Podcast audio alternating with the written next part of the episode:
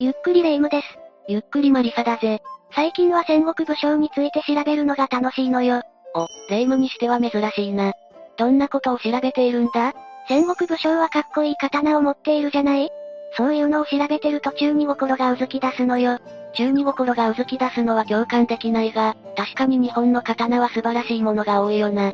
レ夢ムがもっと刀について興味を持つような話をしてやろう。今回は日本に実在する伝説の刀6選を紹介するぜ。それじゃあ早速、ゆっくりしていってね。1、ねねきり丸。ねねきり丸は南北朝時代から伝わる刀で、現在は栃木県の日光二良山神社が所蔵している。日本の重要文化財にも指定されている名刀で、刀剣をモチーフにした作品にも多く使われているぞ。ねねきり丸を紹介する上で欠かせないポイントは、規格外のサイズであるということだな。3メートルを超える刀身と 24kg にもなる重量で、数ある日本刀の中でも最大級と言われている。24kg? 刀なのにとんでもない重さなのね。小学校1年生くらいを振り回すってことでしょ？レイムの例えがすごくわかりづらいが、確かにそのくらいの重さかもしれないな。それに3メートルも長さがあるのよねどうやって鞘に戻せばいいのかわからないわ。ねねきり丸は実戦で使われた記録はないようだぜ。大太刀という種類に分類されるんだが、神社に収める目的で作られるものが多いんだ。そういう目的で作る場合もあるのね。私が言うのも変かもしれないけど、ほっとしたわよ。仮に実戦で使うことがあったとしても、抜き差しについては手助けが必要とされていて、馬の上に乗りながら、刀を突き出すような戦い方がメインだったようだぜ。刀によって戦い方も変わるなんて、本当に刀の世界は深いわ。ねねきり丸は規格外の大きさだけじゃなく、日光の人々を守った伝説の刀としても知られているんだ。かつて日光の山中には化け物が住んでいて、ねえねえという鳴き声で鳴くことから、その地に住む人々はねねと呼んで恐れていた。ある日ねねきり丸が突如鞘から抜け出して、ねねの潜む場所に向かって飛んでいったんだ。このねねきり丸の姿に驚いたねねは、日光の山中を逃げ回ったんだが、最終的に日光二良山神社の前で切られることになる。それが由来となってその王たちは、ねねきり丸と呼ばれることになるんだぜ。恐ろしい化け物をさらっと退治してしまったのね。にわかに信じがたい話ではあるけど、伝説の刀にまつわる逸話としては興味深いものだわ。そのねねという化け物も気になるんだけど、どんな化け物だったのかしら？ねねの正体についてはいくつかの説があるんだ。日光地方の方言でカッパを意味するという説や、虫の妖怪とする説などもある。明確な姿は記録に残されていないようだぞ。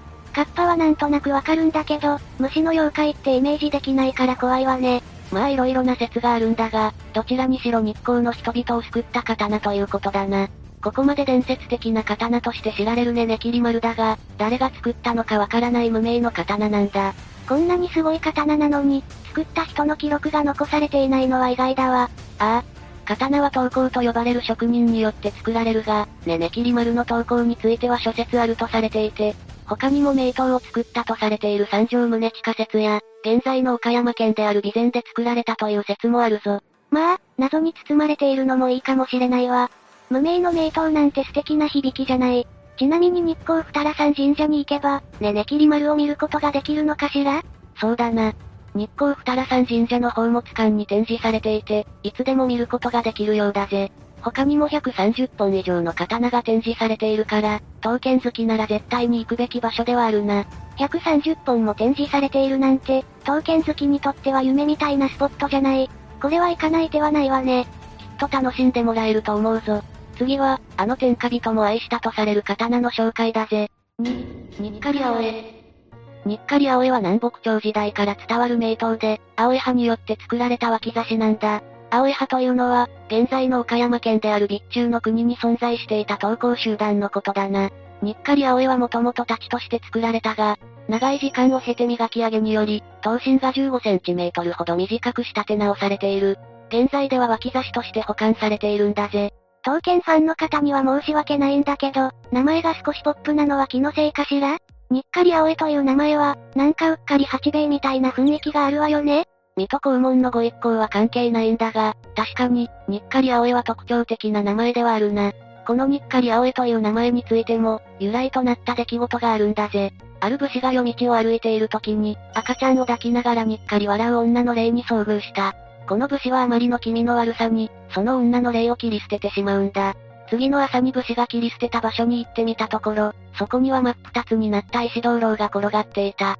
女性の霊かと思ってたのは、石灯籠だったの？そういうことになるな。この話が由来になり、にっかり青江と呼ばれるようになったんだ。にっかりした霊を切り捨てた青江派の刀ということね。シンプルな名前だけど、一度聞いたら忘れないわね。この武士については諸説あるとされているんだが、近江の国の武士だろうと言われているな。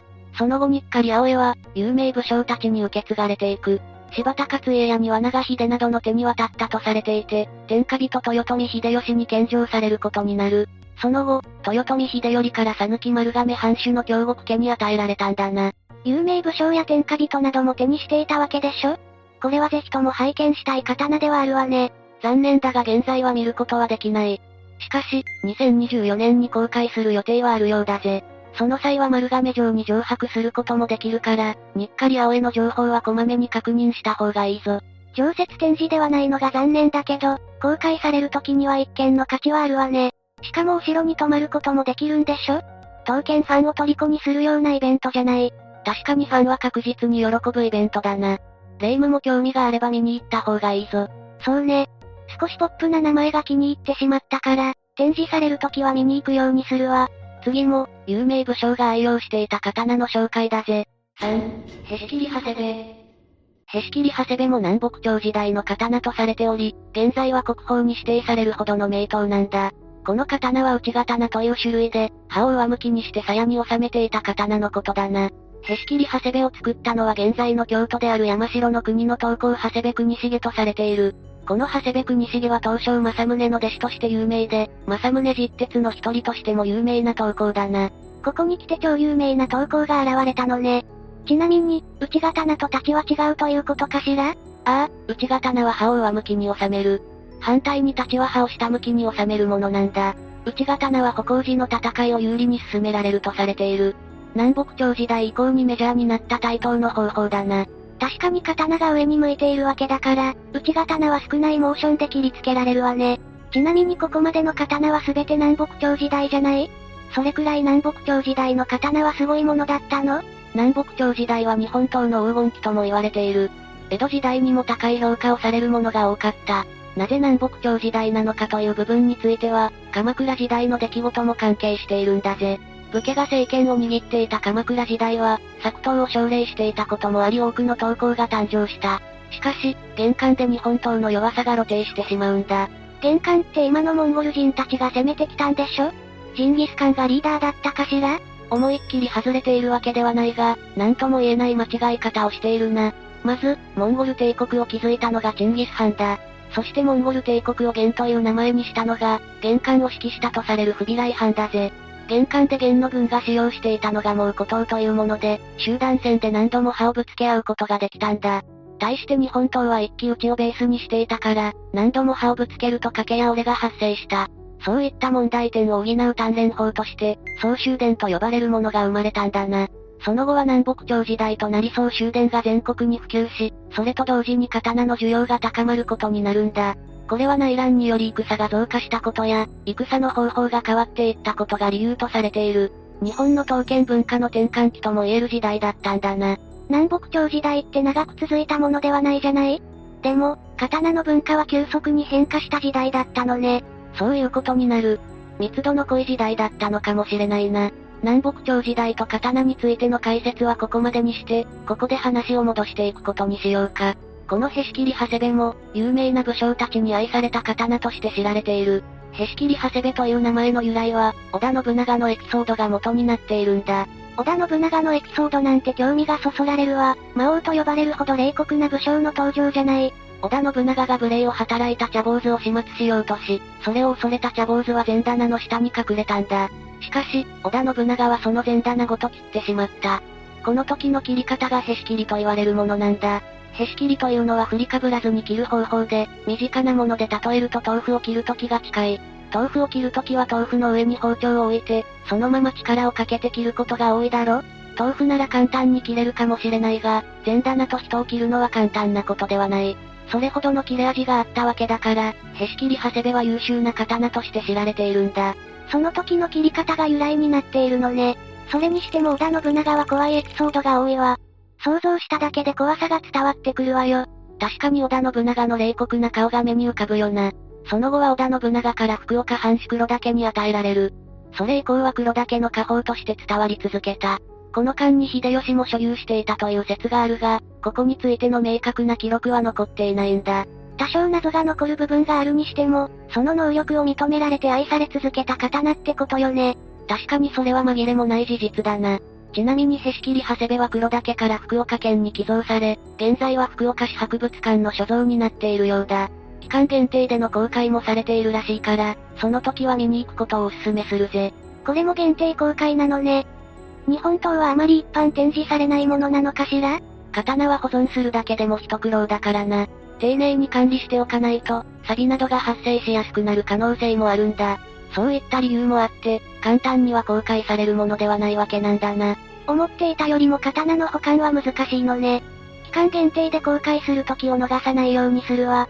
じゃあ次は恐ろしい切れ味を誇る刀を紹介するぜ。4、骨ばみ藤四郎。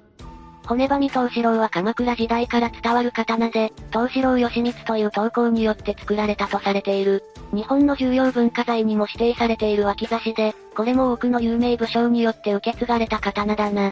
骨ばみ藤四郎なんて中二心をくすぐる名前じゃない。この名前の由来はどんなものとされているの？この刀が骨ばみと言われる由来については諸説ある。この刀で切るふりをしただけでも骨を砕いた、切られると骨に染みるような痛みを感じるなど、共通するのは恐ろしいほどの切れ味があることだな。かなり鋭い刀だったということね。でも、このネーミングセンスは本当にいいと思うわ。骨ばみ藤四郎はもともとなぎなたとして作られたんだが、後に磨き直しを行い脇差しとなったんだ。鎌倉幕府を開いた源頼朝が大友家に与えたとされ、足利尊氏や豊臣秀吉などの有名武将の手に渡り、その後徳川家康のもとに献上されたと言われている。徳川家の家宝の一つとして扱われていたんだぜ。豊臣秀吉ってさっきも名前が出ていたわよねやっぱり名刀は権力者のところに集まるのかしらやはり刀は武士の魂の象徴でもあるからな。その中でも名刀と呼ばれるものを持つというのは、武将たちの権威を示すことにも繋がっていたんだ。いい刀を持つことが一種のステータスだったのね。そういう理解でいいと思うぞ。ちなみに骨ばみ藤四郎が義満により作られたという説は、現在は否定されていることも多い。この藤四郎義満が活躍した時代は鎌倉中期なんだが、源頼朝が与えたと考えると時代が合わないんだな。確かに鎌倉中期だったら時代が合わないわね。こういう情報は何を元にしているものなの？骨ばみ藤四郎の投稿を藤四郎義満に決めたのは、江戸時代の刀剣鑑定家の本阿弥家なんだ。鑑定の精度も高かったとされていて、本阿弥家の鑑定で投稿が決められた刀も多い。しかし、現代では疑義が生じているんだな。まあ、鑑定家がいつでも正しいわけではないわよね。じゃあ本来は違う投稿かもしれないの？ここは難しいところだな。もしかしたらそうかもしれないと思っていてくれ。この骨ばみ藤四郎は豊国神社が所有していて、京都国立博物館で展示されることもあるようだ。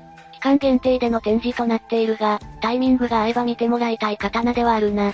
やっぱり限定が多いのね。展示する時があれば京都旅行を計画しようかしら。じゃあ次は、新選組局長も愛した名刀を紹介するぜ。5、小鉄。小鉄は新選組局長の近藤勇も愛用していた、伝説が多く残される名刀だ。他にも小鉄という名の刀は存在していて、近藤勇の刀は長曽根小鉄と呼ばれている。作者の長曽根沖里は、最上大技物12項にも選ばれている投稿で、長曽根小鉄という名前は、沖里が仏門に入る時に名乗ったものなんだな。ああ、さすがの私も小鉄は知っているわよ。刀剣好きじゃない人も聞いたことあるんじゃないかしら？確かに小鉄は超有名な刀ではあるから、なんとなく聞いたことはあるだろうな。この長曽根沖里は50代で投稿になったとされていて、作刀期間は20年ほどだったと言われている。しかし、作刀技術は老いを重ねるごとに高くなり、老いるごとに輝きを増す名工とも称されているんだ。一般的には長曽根小鉄と呼ばれていることが多いが、他にも小鉄や小鉄という名も使用している。なんでそんなに名前を変えているの？何か理由があったのかしら？これは小鉄の逸話の一つなんだが、切れ味の高さで絶大な人気を誇っていて大量の偽物が出回ったんだ。その対策として投稿名をいくつか使用していたとされている。偽物が出回りすぎて名前を変えるなんて、恐ろしいほどの人気があったということじゃない。そういうことになるな。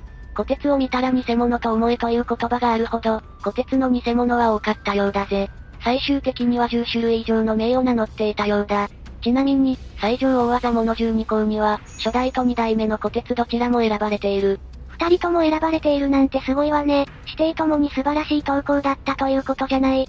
他にも虎鉄にまつわる伝説は存在していて、石灯籠切り虎鉄も有名なものだな。これは虎鉄が刀の切れ味を示すために、松の枝を石灯籠ごと切ったという逸話なんだ。こういった逸話はここまでも出てきたけど、やっぱり名刀の切れ味は凄まじいものなのね。それに、近藤勇と虎鉄の逸話も多くあるんだぜ。新選組といえば池田屋事件が有名だと思うが、この時新選組はたった4人で乗り込んだ。激しい戦闘が繰り広げられる中で2名が離脱し、長倉新八と近藤勇だけになってしまった。最終的に長倉新八の刀は折れ、負傷してしまうんだが、近藤勇は無傷で刀も無事だったんだ。この理由を自分の刀が長曽根小鉄だったから無事だったと言っていたそうだぜ。小鉄の凄さも伝わるエピソードでもあるけど、近藤勇の小鉄愛もとんでもないものがあるわね。近藤勇は最終的に斬首されることになるんだが、小鉄で行ってほしいと願ったそうだ。最後まで小鉄を愛したんだが、その願いは叶うことはなかった。とても悲しいエピソードじゃない。せめて小鉄と共に眠ってほしいわね。そんな霊夢に悪いニュースではあるんだが、長曽根小鉄は現在行方不明になっている。え、そんな名刀が行方不明なの？ああ、どこにあるのかもわかっていない。それに近藤勇が愛用していた長曽根小鉄は、偽物なんじゃないかという説もあるんだ。小鉄の名が入れられておらず、近藤勇の刀は無名だったと言われている。そのため本物だったかどうかはわからないんだな。それもかなり衝撃的な話なんだけど。でも、まだ本当に偽物だったかはわからないんでしょ？偽物だったかどうかもわかっていないわけだから、本物だった可能性はあると思うぞ。そこは解明してほしいか微妙なところだわ。近藤勇が虎鉄だと思ってたならそれでいいわけだしね。そういえば他にも虎鉄はあるって言ってたでしょ？他にも武将とかに愛用された虎鉄はあるのかしら？他に有名な虎鉄は回収虎鉄があるぞ。これはその名の通り勝海舟が愛用していたものだ。この回収虎鉄は徳川慶喜から勝海舟に与えられたとされていて、晩年の作品のようだ。あの勝海舟も愛用していたのね。やっぱり名刀と偉人は切り離せない存在だわ。回収古鉄は現在所蔵している財団があるようだぜ。他にも長曽根古鉄の刀が所蔵されている場所もあって、山口県の岩国美術館に展示されているそうだ。これも見ておきたいものではあるけど、やっぱり近藤勇の古鉄を拝んでみたいものね。日本のどこかにはあるかもしれないけどな。しかし、くれぐれも偽物には注意してくれよ。確かに注意しないといけないわ。古鉄を見たら偽物と思えだもんね。その通りだな。次は天下五剣にも選ばれた伝説の刀を紹介するぜ。6、同時切り安綱。同時切り安綱は平安時代から残されている刀で、大原安綱により作刀された太刀だな。天下五剣という日本刀の中でも、最上級とされる刀として知られており、国宝にも指定されている刀なんだぜ。天下五剣なんてかっこいい名前だわ。ここでも中二心をくすぐるワードが出てきたわね。同時切りという言葉が入っているじゃない？これも何かの伝説が残されているものなのかしら？ああ。同時切り安綱にも伝説が残されているんだ。源頼光が鬼退治をした話なんだな。平安時代の京都では、四天童寺という鬼が手下の鬼を引き連れて悪さを繰り返していた。なんか四天童寺って聞いたことあるかもしれないわ。四天童寺は昔話でも出てくることが多いから、聞いたことがあっても不思議ではないと思うぞ。そして頼光は四天童寺を討伐することを命じられ、四天童寺が暮らしている場所に出向いたんだ。最初は疑ってた四天童寺だったが、少しずつ頼光に心を許し酒を組み交わした。酔いが回った四天童寺とその子分の鬼に対して、頼光は酒に毒を仕込んでおくんだな。その後四天童寺と子分の鬼たちは動くことができず、頼光に討ち取られることになるんだ。これもかなりすごいエピソードではあるわね。簡単に言ったら鬼退治に行ったってことでしょ？まるで桃太郎みたいな話じゃない。ちなみにこの頼光が同時切り安綱を、伊勢神宮で天照大神から授かったと言われている。まさに神から与えられた刀だったんだぜ。それも随分とすごいエピソードだわ。そうなることを知っていたかのようじゃない。ここまでのエピソードは現実離れしたものだが、もう少し現実的なエピソードもある。これは同時切り安綱の試し切りの際の話で、町田長太夫が試し切り役として選ばれていた。この時6体の遺体が積み重ねられていたそうだが、同時切り安綱は軽々と全ての遺体を両断し、下に設置されていた台座まで切断してしまったんだ。遺体が6体重なっているだけでもすごいことじゃない？それを切った上で台座まで切るなんて恐ろしいわ。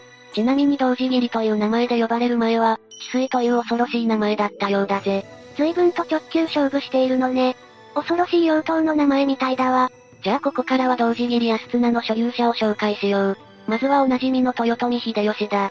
これは別に驚かないかもしれないな。まあ、確かにね。今日の豊臣秀吉は出番が多いもの。確かに豊臣秀吉の出番は多いかもしれない。刀剣収集に凝っていて150本以上持っていたそうだぞ。150本以上も持っていたの。豊臣秀吉はかなりの刀コレクターだったということね。刀狩りをして農民などから刀を取り上げて、武士の階級を明確にしていたりもするからな。豊臣秀吉は武士の魂を持っていたんだと思うぜ。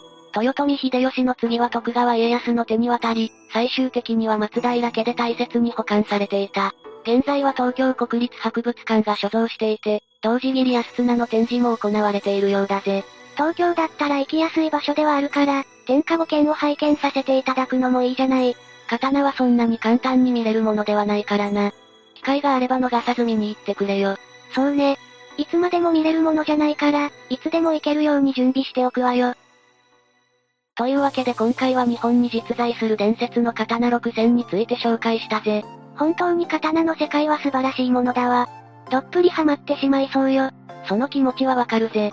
歴史的背景も知るとますます楽しくなるだろうな。日本にはまだまだ多くの刀があるから、興味があれば調べてみてくれ。それは当然よ。すぐにでもネットで調べてみることにするわ。というわけで、今日の動画はここまで。動画が面白かったら、高評価とチャンネル登録よろしくお願いします。最後までご視聴いただきありがとうございました。